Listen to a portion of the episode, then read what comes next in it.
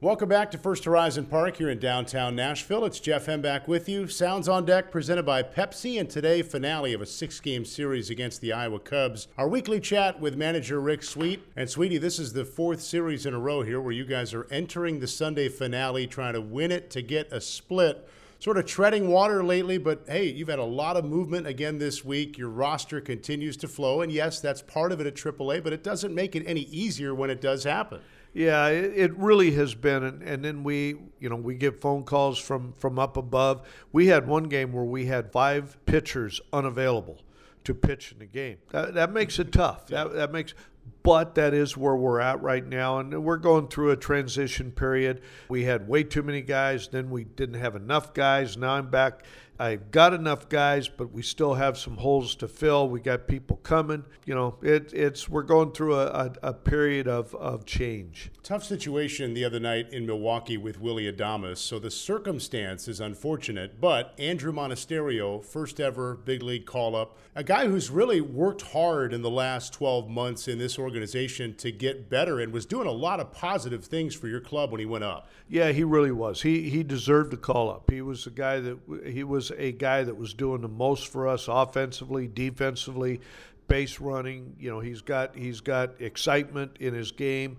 Uh, so I, I, was happy for him. He, you know, it, it's the cool part about my job. Obviously, I got to tell him he's going to the big leagues, but then he was nice enough to sit here and I said, "Hey, you got to call your mom." And he jumped on the phone and on speakerphone talked to his mom, and I could hear her crying. And and you know, they were obviously speaking Spanish, but uh, you could just hear how happy her mom was and or his mom was. It, it stuff like that. Just I sit back in my chair and get a smile on my face and say, you know know, all the tough things I have to do, that's what makes it worthwhile. Ethan Small had been up there last year, so it was not his first time up, but earned a chance this week to go up. I know it didn't go great results wise. What did you make of his outing the other night for the Brewers? He threw strikes. He, he went out there, and that's the whole key to what he has been trying to do. You know, eh, very tough. I don't think people understand how tough it is when a team gets rolling offensively, which they were rolling when he came in the game, you're not going to stop it. You, it. It just keeps going. When it, when it's not your night, it's not your night, and pitchers get stuck in that situation sometimes. And for him, that's what happened. He struck out the first guy,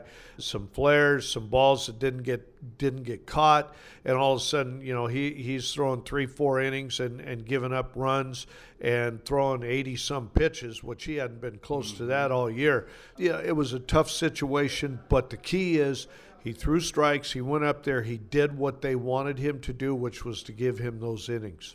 Luis Urias and Luke Voit have been here this week. How have you felt they've looked? They're they're getting back in shape. They're both, uh, you know, especially Urias. He, he needed to get at bats. He needs more at bats before he's going to be ready to go up and help the big league club. Luke Luke had been getting some at bats in the big leagues, but not as many as he needs to get sharp and get his game back. He's getting those at bats here, and you know he's had a couple big nights for us, hitting the ball well. So he's getting back into the swing of things the way he wants, and uh, they've they've been good to have here. You've talked in the past with these six game series how even the quote unquote everyday guys are going to get a day here and there. That's just how it works. Jon Singleton doesn't typically get a day. He's getting a day today. I looked it up because I'm like, man, when's the last time he wasn't in there? 20 consecutive games for Big John. A well earned off day today and then some? Uh, yeah, it, it's so hard for me to take him out of the lineup. And, and actually, I'll, I'll be honest, I was forced into giving him the day off today because Urias is on rehab. Today he's scheduled to be the DH. Well, that only leaves first base for Voit, who is on rehab. So I said, Big John, I said, this isn't my call. I'm being forced to be- to sit you on the bench, so don't think I'm being nice. I want to ask you about your group of catchers. Uh, right now, the active guys, Jackson, Navarreto, and Henry. Man, as a group, defensively, offensively, that's a trio I feel that has really produced. And you're in a a good bad spot in the sense of like there's not enough at bats for all of them for what they deserve right now. Well, usually you see them DH, but the yeah. DH is getting eaten up by Voit, so that negates them getting one or two more games a week. But I've never seen this. In fact, a couple of players from their their team from the Cubs came over and they said, "Sweetie." I've never seen three catchers like that. Everyone you throw out there mm-hmm. hits home runs and guns everybody out that, that tries to run. It's incredible to see these three, what they have done as a trio working together. They yeah. work together. They, it's almost a little competition that they have going.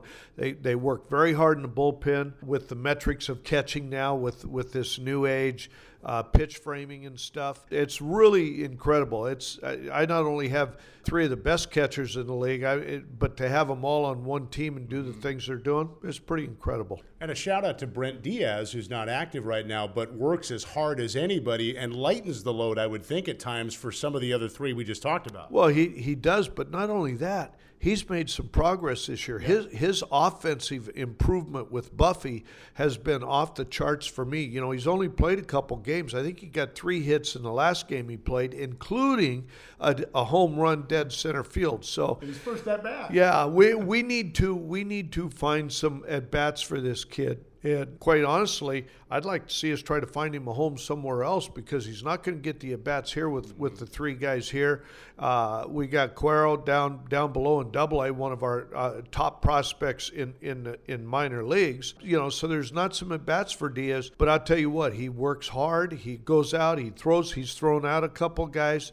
Uh, he's done everything you can ask for a fourth catcher that, quite frankly, could be a, a, backup and probably get playing time for a lot of other clubs in the league. All right, good luck today. Thanks a lot. Manager Rick Sweet, this has been Sounds on Deck presented by Pepsi. Stay tuned. The lineups and first pitch are coming up next.